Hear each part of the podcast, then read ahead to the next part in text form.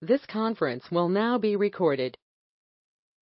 According to his promise, we are looking for new heavens and a new earth in which righteousness dwells. Therefore, beloved, since you look for these things, be diligent to be found by him in peace, spotless and blameless, and grow in the grace and knowledge of our Lord and Savior Jesus Christ. Our growth comes through the scriptures. Join me once again, if you would, in Hebrews chapter 13.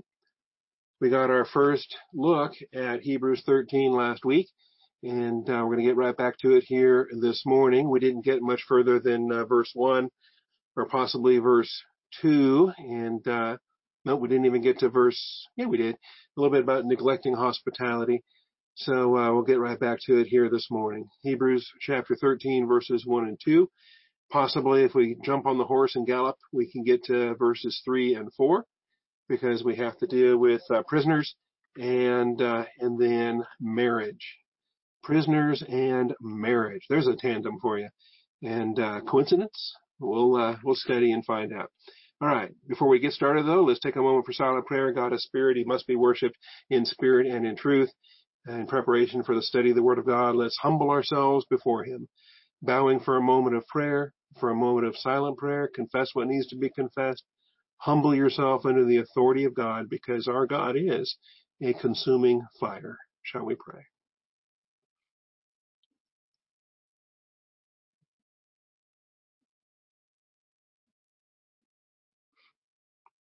Almighty Father, we do thank you for your faithfulness. Thank you for your graciousness. It is uh, in grace, Father, that we can serve you. Any service we bring, Father, is going to be in grace. It's going to be with reverence and awe. You are the consuming fire that you are, and and we uh, we're thankful for that. It is uh, good to be reminded that as we approach you this morning, to be fed, to be taught, to have our eyes and our ears opened. We recognize, Father, that it is only your grace that makes this possible. Who are we? And as Moses trembled and took off his shoes to be standing on holy ground, so too, Father, do we tremble. And uh, spiritually speaking, we take off our shoes, we humble ourselves with reverence and awe that we should be um, fed, that we should be taught, that you should invite us into your counsel. So Father, thank you for this time of study. Bless our time together. Open our eyes, open our ears, soften our hearts to receive the word implanted. We thank you we praise you in Jesus Christ's name. Amen. So we began Hebrews 13 last week. We noticed that it's really quite different from the first 12 chapters. It uh, really does serve as a as an epilogue. The theological treatise of Hebrews 1 through 12 is followed by a brief word of exhortation. And when I see that expression in Hebrews 13:22 when he tells them to bear with his brief word of exhortation, I think he's only referencing that 13th chapter as the brief word of exhortation. Uh, he's not calling the the author of Hebrews is not calling the 12th chapter mag, magnum opus. He's not calling that a brief word of exhortation, but it's really uh, chapter 13 is an appendix. It is a closing uh, greeting and a closing word. And so uh, we'll we'll run through it over. Um, I don't know how many classes it's going to take. We've been averaging about 10 about 10 classes per chapter, so we'll see if we keep that pace here for chapter 13. Um, when he says, "Let the love of the brethren continue," that's something that is ongoing. And uh, as verse one says, "Let the love of the brethren continue." Uh, he's not rebuking them because uh, it is uh, something they're doing well. They have a track record. The Hebrew epistle recipients have a past and present track record of love. They've been doing well, but he wants it to continue. Uh, so here that track record is being exhorted to continue on into the future. Don't let it stop. Don't ever rest on your laurels and think, well, we're doing all right. Uh, Philadelphia love must always continue. Understanding that Philadelphia love is at its core, it is a love for God. To the least of these that you've done, to the extent that you've done to the least of these, you've done to me. So don't confuse Philadelphia love with um, agape love for God. It's the same love. If you don't have agape love for God, you will not have a legitimate Philadelphia love for the brethren. And uh, it becomes the the uh, motivational virtue for the functional virtue. If uh, if you're familiar with those terms that Colonel Thieme made use of years ago, that the agape love is our motivational virtue and it gets expressed in all the other love applications, including philos love. And philos love for brethren is Philadelphia. Philos love for strangers is philoxenia. And that's what we're going to be, uh, that's what we're looking at in verse two. In fact, those expressions are used in parallel with each other in, uh, in a very significant way that doesn't come out at you in the English and why we want to take the time to uh, to explore that here this morning. The Hebrews class has never really been a, a, very deep. It's not been an exegetical class the way that Colossians has been. We don't um, do a lot of the exegetical work. I mean, I do in my study, but it doesn't come out across in the uh, pulpit this hour the way that it does in the in the Colossians hour, and so you might miss it in uh, in uh, in that regard. So when we talk about hospitality, let me get my Bible up here and we'll show you how it's a blessing, uh, both personally and corporately. That when the Bible gives us exhortations to hospitality, there's a personal application to make, but then there's a corporate application to make. That as a flock, we should be hospitable. And it's not just, uh, we don't just pawn it off on the one, the one person with that giftedness or that ministry calling uh, you don't have an excuse by saying, well, mine's not the gift of hospitality. I don't have to be hospitable. Um, we all are commanded personally to be hospitable. And then collectively as a flock, uh, our church needs to be hospitable. And uh, that's the, uh, the emphasis that we have here in Hebrews 13 too. I'll put the verse back up here and I tried to do some coloring live while we were in class last week and I, I messed up a little bit of it. So uh, in between last week and this week, I went back and I uh, erased all of that and I took the time to, to color better, to give you a better colorization on this, to show you the parallels and to show you the plays on words that the, uh, that come across in the Greek that uh, were intended to, uh, to be attention getting in, uh, in the ears of the hearers when they heard the things being spoken. And so um, the uh, the expression "love of the brethren" and "love of strangers" is what uh, jumps out at you between the Philadelphia and the Philoxenia. Uh, it doesn't really jump out at you that way if you're just reading in the English from verse one to verse two. Let the love of the brethren continue, and do not neglect to show hospitality to strangers. Those don't seem to be connected, but they are. They are linked. They are inseparable. And uh, for example, uh, looking at it in the Greek, and even if you don't read Greek, just stare at it with me, you know, if you would. Um, you've got, you can, you can spot the, the hey Philadelphia right here. Okay. And then the tes Philoxenias right there. And even if you don't read Greek, you can see what I colored yellow there. Philadelphia starts with the, the P-H-I-L, the Phil, the phi, the iota, the lambda. You can see that fill. And I, uh, I can't really highlight just the individual letters. But then also you have the same fill right there. Phi, iota, lambda.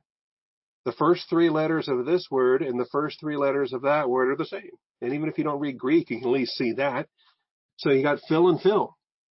And uh, Philadelphia, love of the brethren, and Philoxenias, the love of strangers.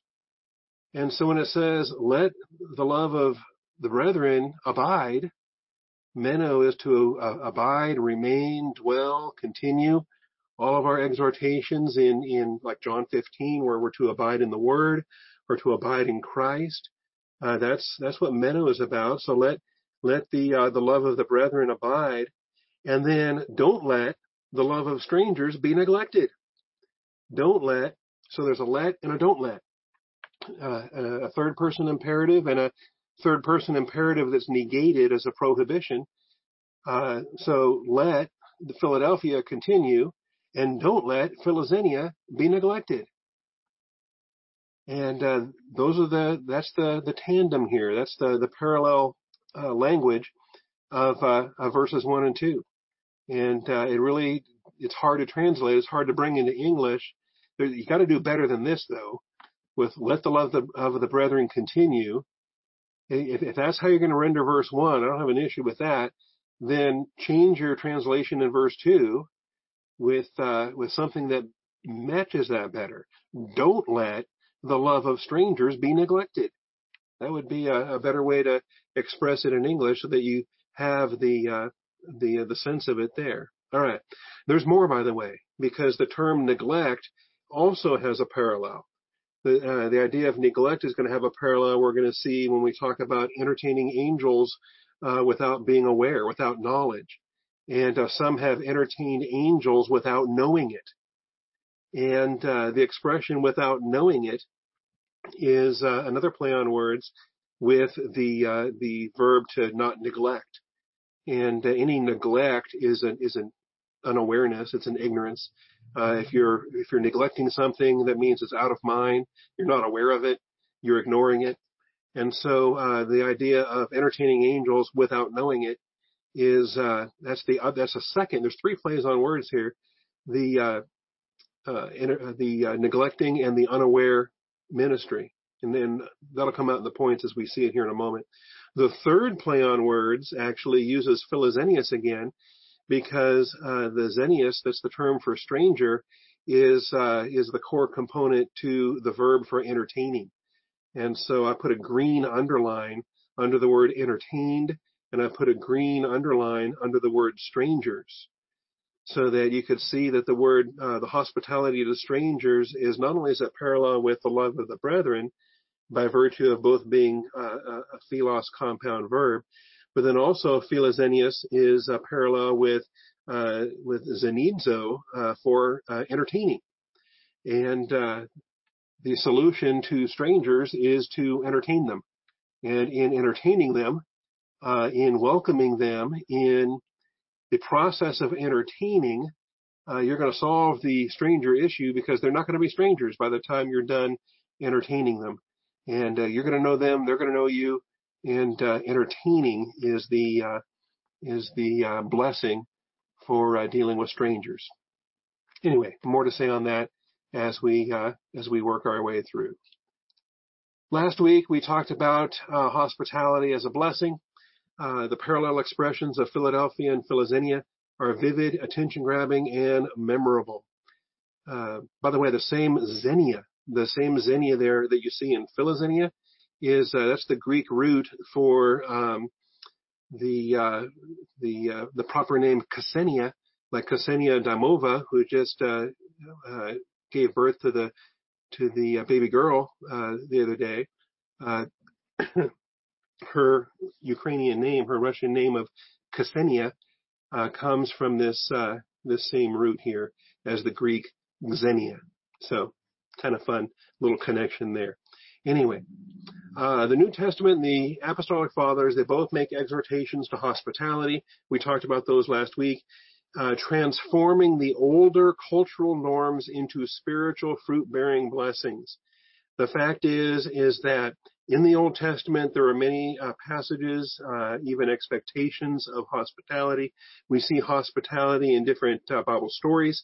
We see hospitality in in uh, different uh, applications, uh, and and those tend to be um, cultural. Those tend to be aspects of life in the ancient Near East, and so they would be, you know, a cultural item. They would be a cultural norm and failure to be hospitable will be, would be a cultural uh, faux pas, if you will. It would be a cultural insult or a, a shortcoming. Uh, but the New Testament takes those older cultural norms and actually shapes them as spiritual fruit-bearing blessings. Demonstrates that in so doing, not only are you operating in the physical realm, not only are you operating in the visible realm. You're sitting down, you're having a meal, you're doing something very visible, very earthly, very physical. Uh, you're having a, a meal with another person, but you're actually also operating in the spiritual realm, that you are functioning as a believer priest in the uh, church age, as a Melchizedek believer priest in the church age, that you are undertaking a spiritual fruit bearing blessing through the fellowship of the Word of God. And uh, this is what gets stressed. And, and even in the Old Testament, they were doing it, but they were unaware that they were doing it. And sometimes they even uh, entertained angels and didn't realize that they were entertaining angels. So it was a reality in the Old Testament, but it was an ignorant reality in the Old Testament in many cases. Sometimes after the fact, they will learn that it was an angel, and then they were terrified. They thought, "Oh my, uh, we're we're going to die because we've seen the Lord face to face." Uh, but uh, most of the time, it was it was an ignorant thing. They didn't even know. In their in their sanctified ignorance, they were unaware of the fact that they were entertaining angels. Well, the church age is uh, commanded to do these things not in an ignorant way, but in a in an intentional way, knowing that we operate in the invisible realm, and that's normal for us. We should always have our spiritual eyes open first. In fact, we should fix our eyes on the unseen rather than the seen, so that uh, in staring at the unseen so much uh, as walking by faith, not by sight, that uh, the the things that we see almost become um, extraneous. They almost become, uh, you know, not only secondary but tertiary and fourthiary and fiftiary and what I don't know. We want the primary to be so primary that we are operating in the spiritual realm. That's the point I'm trying to make. Now, so when we talk about do not neglect to show hospitality to strangers, that's uh, the first part of verse 2, and that's what I'm uh, emphasizing here on this first slide. Now we'll go past that to the issue of angels. Unnoticed hospitality opportunities.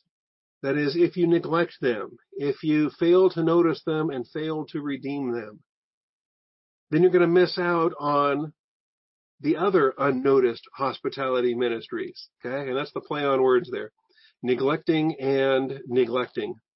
Neglecting and missing out unnoticed hospitality opportunities. That is, if you are neglecting hospitality as a ministry, then you're going to miss out on other unnoticed hospitality ministries. And so, uh, again, it's the play on words here, and I'm not doing very well with it trying to explain it. But um, this is where, again, we have the play on words that comes across in the Greek text where you have the do not neglect imperative epilanthanomai. Epilanthanomai is the Greek. And then the adverb here, elathon, comes from the same root, comes from the same uh, term. And so it's, it's translated as without knowing it. Without knowing it. And, uh, and if you're missing out on, on the hospitality ministries, you're going to miss out on other unknown hospitality ministries. And, um, anyway, this this the the Greek shows up as a parallel expression. It's glaring. I think it's glaring anyway. Uh, the original hearers would have certainly heard it there, uh, as uh, the reader of the scroll would have been reading it out. Um, their their ears would have immediately picked up on the the Philadelphia Philoxenia tandem, and they would have picked up on the uh, the the lanthanomai, epilanthanomai, and the elathon tandem. Uh, it would have just been um, inescapable. Okay? And uh, they would not have let it go unnoticed.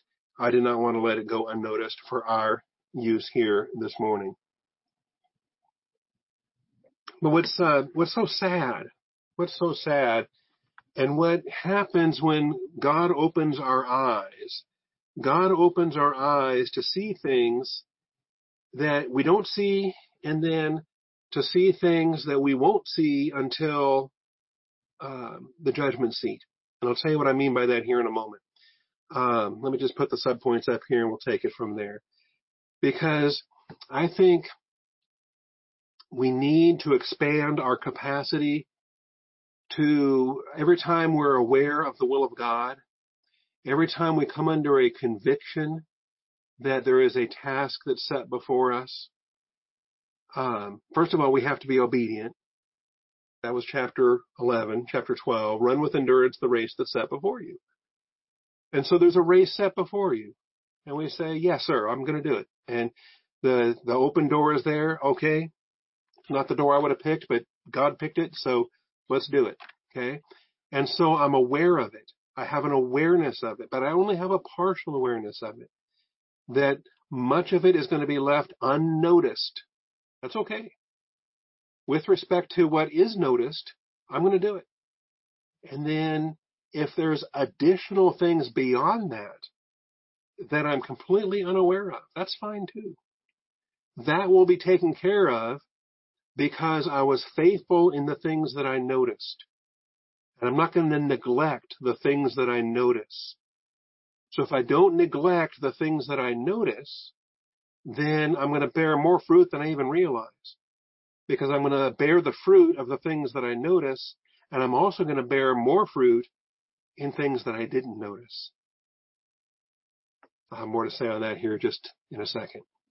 So, unnoticed, let me just say unnoticed ministry opportunities. They're going to make it because it doesn't have to be hospitality. It could be shepherding. It could be encouraging. It could be evangelism. I mean, just pick any ministry that you might, that God might open a door for any one of us tomorrow or today. God might open a door today for a hospitality ministry. He might open the door today for a shepherding uh, ministry. Uh, we learned uh, of, of uh, the, the, passing of one of our members this morning, and so that's an open door. We're going to have evangelism opportunities, and we're going to have comforting opportunities, and we're going to have other opportunities on the basis of that. And so we're the ones that we're aware of, we're going to go through those doors, we're going to engage in those ministries. And even beyond what we are aware of what we're doing, there will be other applications far beyond. We only know a fraction of what we're actually doing because we don't know who else is watching, who else is listening, who else is being edified. Um, it may be that this ministry gets multiplied again and again and again down the road. So uh, consider that. Now, specifically the sensationalism, what everybody wants to know about, do I really believe that we host angels? You know, have we ever had angels walk into Austin Bible Church? Have we ever had angels sit uh, in in the assembly or uh, attend a potluck or uh, they, they visit and then we never see them again. And then we wonder, gee, maybe they weren't human. Maybe they were angels sent to test our hospitality, sent to test our grace, sent to test different things. I think a lot of times it's a testing opportunity, but a lot of times it's also a learning opportunity. Because remember, as the angels watch us, they're supposed to be learning. And so God may be sending an angel for some remedial Bible class by sending them to us, sending them to other churches, saying, "Now go. I want you. I want you to see what a grace ministry is like. I want you to see what a legalistic ministry is like. I want you to see." And, and so these angels are are touring, like uh, you know, we're exhibits in the zoo or something, and they're they're touring and they're learning. That's Ephesians three ten. They are learning. All right. Let's talk about angels. because how ignorant were they? Those who entertained the angels without knowing it, they knew they were entertaining strangers. They just did not know that those strangers weren't human. Okay? So, when it says uh, they've entertained angels without knowing it, well, they knew they were entertaining somebody. They knew, you know, when, when Abraham had the three strangers that were passing through and he invited them in, in Genesis 18, he knew that he was entertaining somebody. Did he know that they were angels? Um, did he know that one of those three was actually God himself? Now that one I think he knew, but he didn't know that the other two were angels. And the commentary on this is interesting. Um, in not only in Genesis 18, but also Genesis 19, because Lot entertained two out of those three uh, that, that Abraham entertained. And then there's other examples as well, both in the biblical record and in the Jewish uh, traditions in the, the, different legends of things, such as Josephus records in, uh, in his Antiquities. There's a reference there as well. So those who entertain angels without knowing it, they knew that they were entertaining strangers. They just did not know that those strangers weren't human. And I hope that makes sense. Genesis 18. This is uh, in the portion of Genesis that centers on Abraham. The Lord appeared to him, that would be appeared to Abraham, by the oaks of Mamre while he was sitting at the tent door in the heat of the day. And when he lifted uh, his up his eyes and looked, behold, three men, three men were standing opposite him. Men uh, is a typical vocabulary for angelic beings that have manifest themselves in the physical material universe. That uh, whatever their angelic form happens to be, if they're cherubim, seraphim, or whatever their rank might be, uh, whatever face they typically have in the spirit dimension, the face of, a, of an ox or the face of a lion or the face of an eagle, uh, or the face of a man, the possibility. Uh, if they have four wings or six wings or how many wings they have, or no wings. You know, angels have all kinds of shapes, all kinds of forms, all kinds of faces and so forth. But when they manifest themselves in a visible way in the physical material universe, uh, the typical form that they take is they are in an anthropomorphic um, shape. And that's the case here. And even God himself, God the Son, in hypostatic union, the God man, Jesus Christ, is walking with them in a angel of the Lord, man kind of uh, material uh, nature. Okay, this is pre-incarnate. He's not in the flesh as the virgin-born Son of Man yet, but he is. Uh, this is a, a pre-incarnate Christophany of Jesus Christ with two angels. And so three men are standing opposite him, and when he saw them, he ran from the tent door to meet them and bowed himself to the earth and said, My Lord. And uh, I think he has a recognition that uh, that this is um, Jesus Christ because he's not addressing all three. He doesn't say my lords. He says my Lord. There's one that he's talking to there. If now I have found favor in your sight, please do not pass your servant by. And this is the Fanny Crosby, the verse that Fanny Crosby used when she wrote her hymn. Uh, please not pass me by. You know, pass me not, O gentle Savior. Hear my humble cry. While on others you are calling, do not pass me by. And uh, that's an interesting hymn because while on others thou art calling is, uh, you know, while you're on your way to destroy Sodom and Gomorrah in great wrath, do not pass me by. It's, um, yeah, we don't often think of that in the while on others thou art calling. We're singing the hymn. Anyway, um, let a little water be brought, wash your feet, rest yourselves under the tree, and uh, so forth. Anyway, we're familiar with this. I'm not going to read the rest of Genesis 18. Uh, the, the first two verses give us the uh, the context, and it's generally thought by all commentators that when the author of Hebrews is uh, speaking of this, when he's illustrating uh, the imperative of hospitality, he's saying, you know, hospitality is critical, and don't neglect hospitality. That uh, by neglecting hospi- that by not neglecting hospitality, some have entertained angels without knowing it, and uh, it just it's given as a as a um, motivation. It's given as a, uh, note of of um, irony, if you will, that uh, that you can be unaware of everything God is doing and still be bearing fruit if uh, your attitude is a grace attitude and if uh, if you're willing to be used in this way. I think that's a, a neat, a neat consideration. Okay. Get to the end of Genesis 18 and we get into the next chapter in Genesis 19.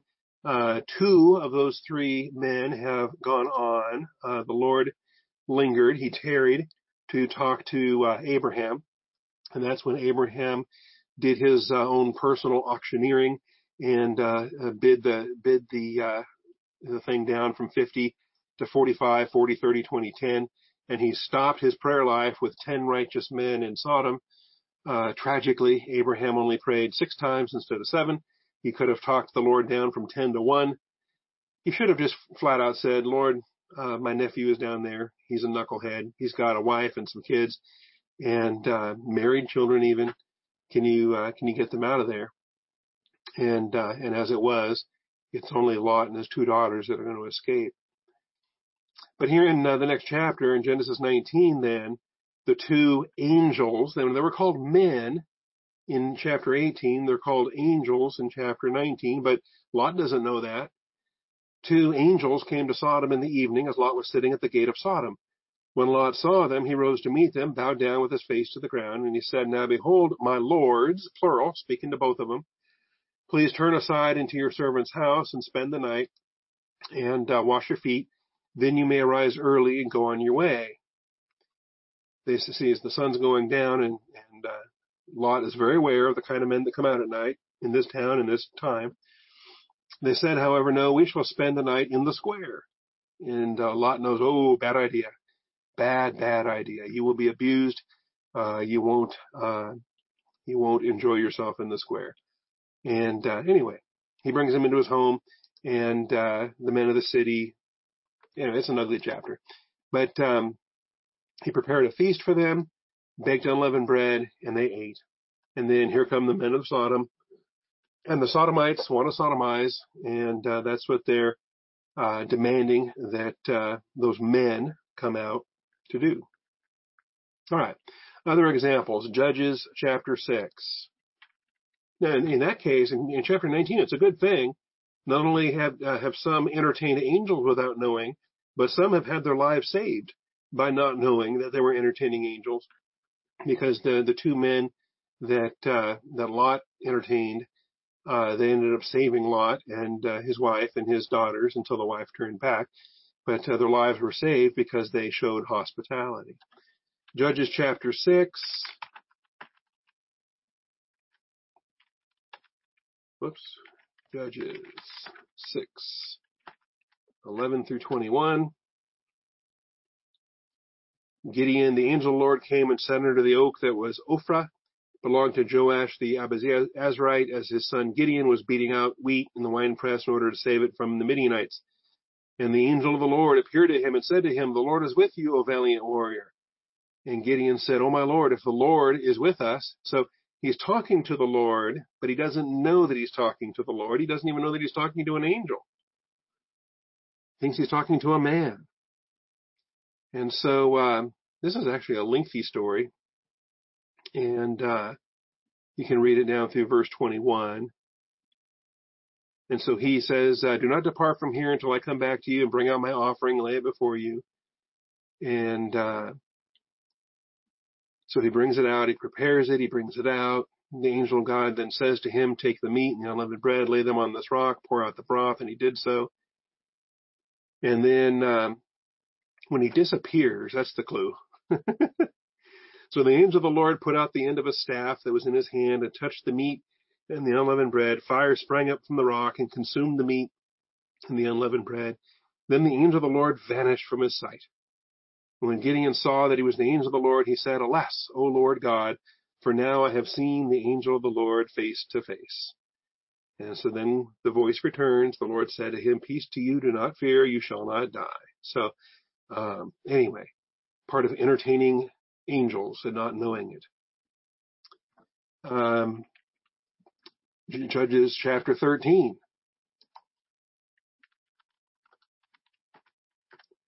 The parents of Samson. And uh, they don't know that this is an angel. They just think it's uh, a man. And so there was a certain man of Zorah of the family of the Danites whose name was Manoah. His wife's name, uh, his wife was barren. She had borne no children. And the angel of the Lord appeared to the woman and said to her, Behold, now you are barren and have not born, and born no children, but you shall conceive and give birth to a son. Uh, therefore be careful not to drink wine or strong drink, nor eat any unclean thing. Behold, you shall conceive and give birth to a son, and no razor shall come upon his head. Almost like us and now in this lockdown, waiting for the barber shop to open. for the boy shall be a Nazarite to God from the womb. He shall begin to deliver Israel from the hand of the Philistines. Anyway, this is a long development too. You get all the way down to verse 20. So the woman came and told her husband, saying, A man of God came to me. So she thinks he's just a, a human. He's a prophet. He's a man of God. His appearance was like the appearance of the angel of God, very awesome. I did not ask him where he came from, nor did he tell me his name. But he said, Behold, you shall conceive and give birth to a son. So Manoah goes to prayer. He entreats of the Lord. He says, O Lord, let the man of God whom you have sent come to us again. Send him back a second time because let he may teach us what to do for the boy who is to be born. You know, a prophetic announcement is one thing, but let's get some doctrine. Let's get some teaching, some content. And God listened to the voice of Manoah, and the angel of God came again to the woman as she was sitting in the field, but Manoah, her husband, was not with her. So the woman ran quickly and told her husband, behold, he's back. okay. Anyway, I don't want to, going to run out of time here. Um, so Manoah, Manoah arose, followed his wife. When he came to the man, he said, are you, uh, the man, still thinking he's a man. Are you the man who spoke to the woman? And she said, and he said, I am. Manoah said, Now, when your words come to pass, what shall the boy's mode of life and his vocation? And so this is part of the teaching, and he wants to know, how do I raise this boy? And, uh, you know, I gotta get him trained. I gotta make sure that he's prepared for his mode of life. While he's under the father's instruction, the father has to train and prepare him. So what shall be the, the boy's mode of life and his vocation? So the angel of the Lord said to Manoah, let the woman pay attention to all that I said. She should not eat anything that comes from the vine or drink. I see, and so she has to be under the Nazarite conditions because whatever she consumes passes through her and into the baby. She should not eat anything that comes from the vine or drink uh, wine or strong drink or eat any unclean thing. Let her observe all that I commanded. So during her pregnancy and nursing, she's got to be under this Nazarite vow. The boy, though, he's got to be under this his whole life, his whole life. You know, once she weans the boy, she can go back to normal life again. But he, uh, Samson deals with this for his whole life. So Manoah said to the angel of the Lord, please let us detain you that we may prepare a young goat for you. He's getting his teaching and he wants more uh, fellowship, so he's preparing for the hospitality here.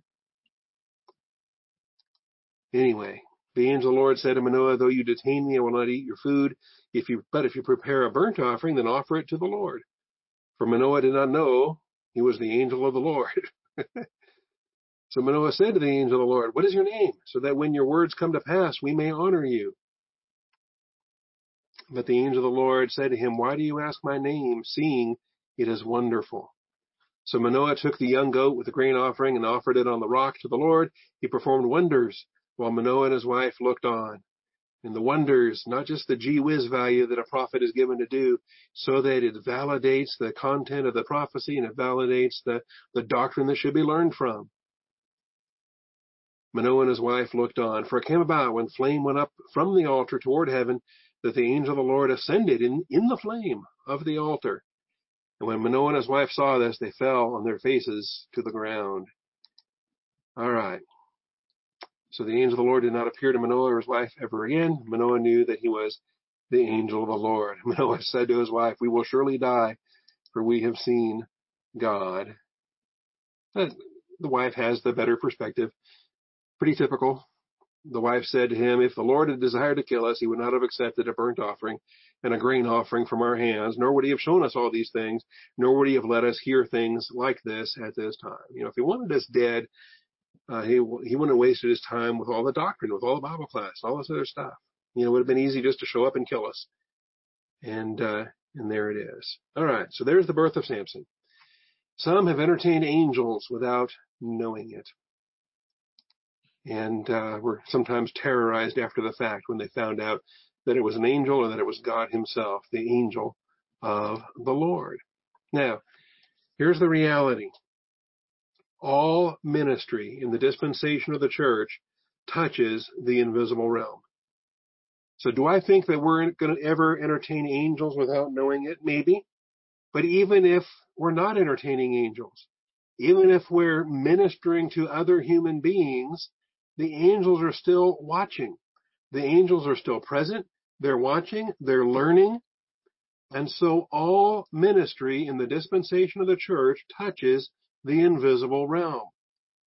And so what Old Testament saints might have done without knowing, we should be doing with a full awareness that we operate in the heavenly places in Christ, that we function in the invisible realm. Everything we do touches the invisible realm. And the fullness of what we do. Let me start with that and then we'll finish the sentence. The fullness of what we do will escape our notice until the judgment seat of Christ. That we only know the fringes. We only know the, um, the, the, the, the bare elements of it. We don't even know, you know, the half has never been told. Okay. We don't even know the fullness of what we're doing, much of which will not even uh, bear fruit on this earth until we're even gone. See, Let's talk about some of this. Second Corinthians chapter 4. 2 Corinthians chapter 4 and verse 18. Back up to verse uh, 17. Momentary light affliction is producing for us an eternal weight of glory far beyond all comparison. This is, uh, the, this is the, the perspective that we should have in Christ. This uh, shapes our attitude for everything that we do. All ministry, all service, all Christian activity. Momentary light affliction is producing.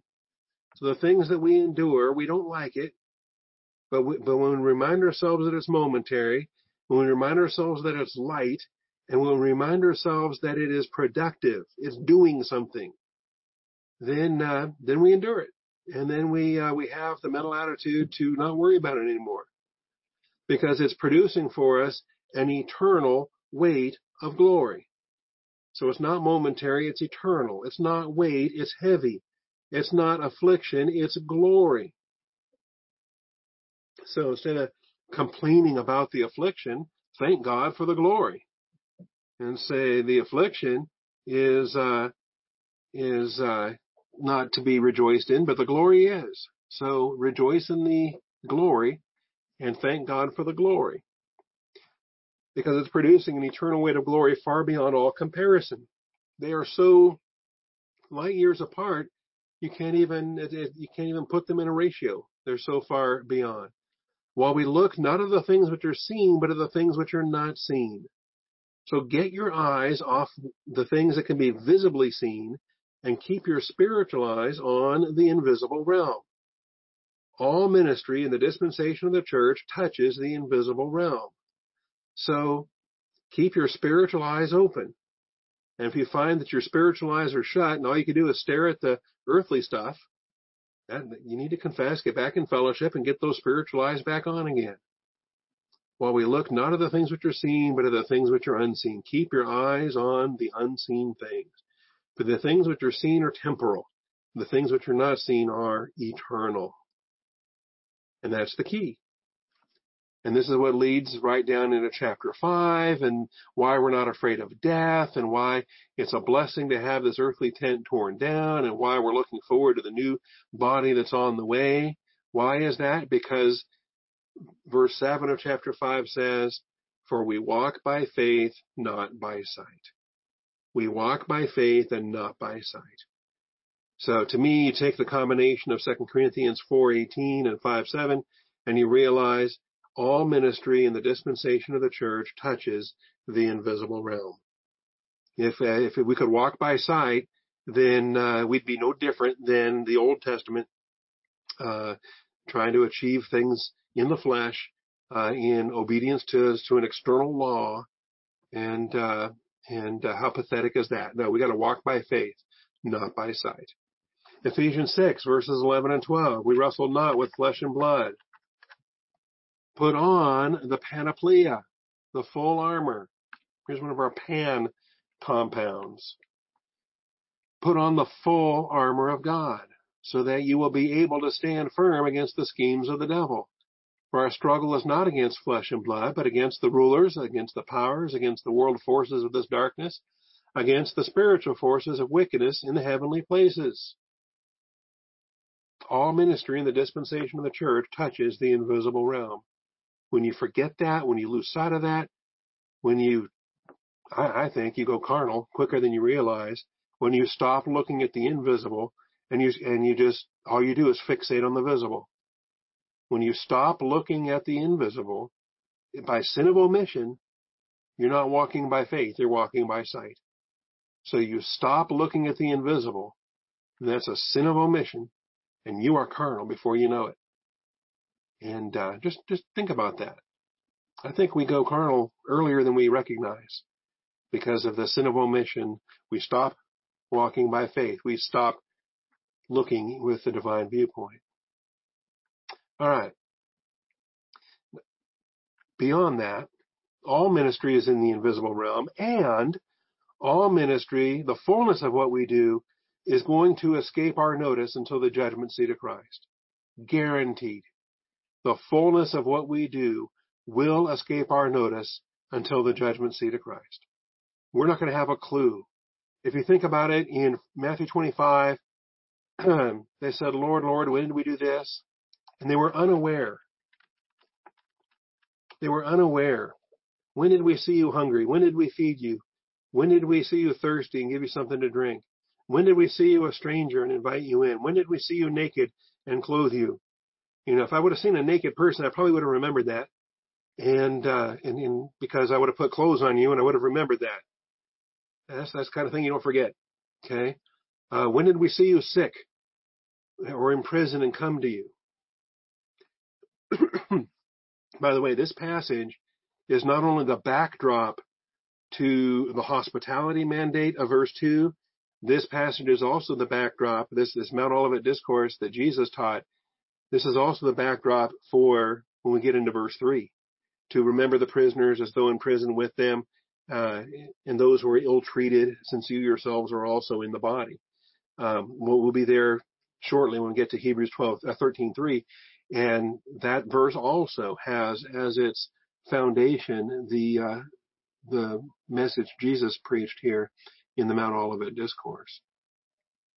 And so the king answers, truly I say to you, to the extent you did to one of these brothers of mine, even the least of them you did to me. And so uh, much of what we do and much of the fullness of what we do escapes our notice until Jesus starts rewarding us for things and we won't even remember having done them. And because, well, he'll say in your ignorance, you didn't even know you were doing that. And I think there's a lot of it that's going to be that way. I think there's a lot of times um, we're doing things and we don't know who's watching and we don't know who's listening. And maybe we think that we uh, we're giving the gospel to somebody and we think that well that fell on deaf ears that he wasn't listening. And we don't even realize that the person that really was listening was sitting in the next table over. He, he was he was around the corner but he was within earshot and he heard what was happening and he gets saved and we don't even know it and uh, things like that there can be things we, we bear fruit we don't even know and then there's the secondary fruit that we don't even know because we encourage somebody and then they turn around and they encourage somebody, well, guess what? We get we get compound interest on that. That uh, that's that secondary income. We get rewarded for that too, because they wouldn't have done that encouragement ministry if we hadn't done our encouragement ministry, and so we get uh, we get a cut. We get a we get a, a premium, if you will, related to those things. Anyway, we've we've taught this before in different things on reward, and there's things that we won't even realize um, things that we're going to bear fruit in. Uh, if you think about it, you know, um, there's still things that, you know, Ralph Braun said years ago, and uh, every time they come back to my remembrance, every time it, I'm, I'm reminded by the Holy Spirit that that Ralph said something like, "Oh yeah," and then so it bears fruit all over again. And and Ralph uttered those those literal words decades ago, but they keep coming back. They keep bearing fruit over and over again. And much to Ralph's ignorance, he's, he's unaware, uh, on, on a daily basis every time that memory comes back. Uh, but every time those words re-echo, but he's bearing fruit. And he's going to get a pile of rewards based on things that happen years later. And that's, uh, that's kind of a fun thing to think about. 1 Corinthians 3. the uh, judgment seat of Christ and the criteria for rewardability. Each man's work will become evident. And even when we don't realize it, even when we don't realize the end result, and we may not even realize the shape that it takes, we may not realize what's done with it later on. You know, Paul uses a planting metaphor, then he uses a building metaphor, and he switches metaphors in the middle of the of the message so that you can just mix and match it and just realize, don't get lost in the metaphor because the metaphor doesn't matter. It's the doctrine the metaphor teaches that, that matters. But, you know, when he talks about a planter and then he talks about a builder. So uh, he talks about planting. I, he says, I planted, Apollos watered, but God was causing the growth. So there's your agricultural metaphor. Farming, gardening, whatever you want. I planted, Apollos watered, but God was causing the growth in, in that metaphor, the planting endeavor, putting seeds in the ground, clearing away the weeds, whatever else you do when you're planting, Apollos came along and watered it. It seemed like Apollos didn't do much. It seemed like the planting took more work, but the watering was necessary. God was causing the growth. So neither the one who plants nor the one who waters anything, God causes the growth. Ultimately, God's the one that's working. We're doing our part when called upon. As those doors are opening, we're we're being faithful. But then, uh, and and both get rewarded. He who plants, he who waters are one, but each will receive his own reward according to his own labor. And so, for Paul's part, he's rewarded. For uh, uh, Apollos' part, he's rewarded. God's the one doing the work. For we are God's fellow workers, you are God's field. And then he switches metaphors. He says God's building. So he switches from the agricultural to the construction. So according to the grace of God, which was given to me like a wise master builder. And so this gold, silver, precious stones passage is not a gardening continuation, it's a building continuation. Like a wise master builder, I laid a foundation and another is building on it. So the laying a foundation will be like planting the seeds. Just change your metaphor. And instead of planting seeds, he said, I'm laid a foundation. And then he doesn't name Apollos. We don't even know who this guy is. Apollos came along and he, he built on the foundation, but now he's gone. Now there's another that's building on it now in the post Apollos ministry. Somebody else is building on it now. But each man must be careful how he builds on it. For no man can lay a foundation other than the one which is laid, which is Jesus Christ. If any man builds on the foundation with gold, silver, precious stones, wood, hay, straw. And so this speaks to the materials that you're putting into it. The, are you contributing the valuable materials or are you contributing the burnable materials? Are you, because uh, the wood, hay, straw is going to get burned up at the judgment seat of Christ. But the gold, silver, precious stones are going to be purified. And that's the difference. What kind of material are you pouring into your brothers and sisters as you edify them? Are you cutting corners? Are you giving them your best? Are you uh, pouring wealth into them of gold, silver, and precious stones? Anyway, each man's work will become evident, for the day will show it. The day will show it. Notice, not any number of days leading up to that day, not the day that you're doing the work or the day after or the day after. You know, what if you do the work and then you sit there for a week, a month, a year and you think nothing's ever come from that? Don't worry about it. Even if it's 10 years later, don't worry about it. The day will show it. At the judgment seat of Christ, there will be treasure, and God will bring to your remembrance what that treasure is about. And it's a neat thing to consider. And it comes down to the attitude. When you get to the end of the chapter and he uh, returns to this theme here, he says uh, in verse 5, Therefore do not go on passing judgment before the time, but wait until the Lord comes, who will both bring to light the things hidden in the darkness, things you thought you were getting away with, and disclose the motives of men's hearts. And then each man's praise will come to him from God each man's praise. God's going to praise you because Jesus Christ is going to put it out there on display as gold, silver, and precious stones. And God the Father is going to say, well done, well done. And so your praise will come from God. And then we can thank him and throw the, throw the treasure at Jesus' feet. I would believe he's, he's worthy of every crown. Of everything that we do is God's grace that made it possible.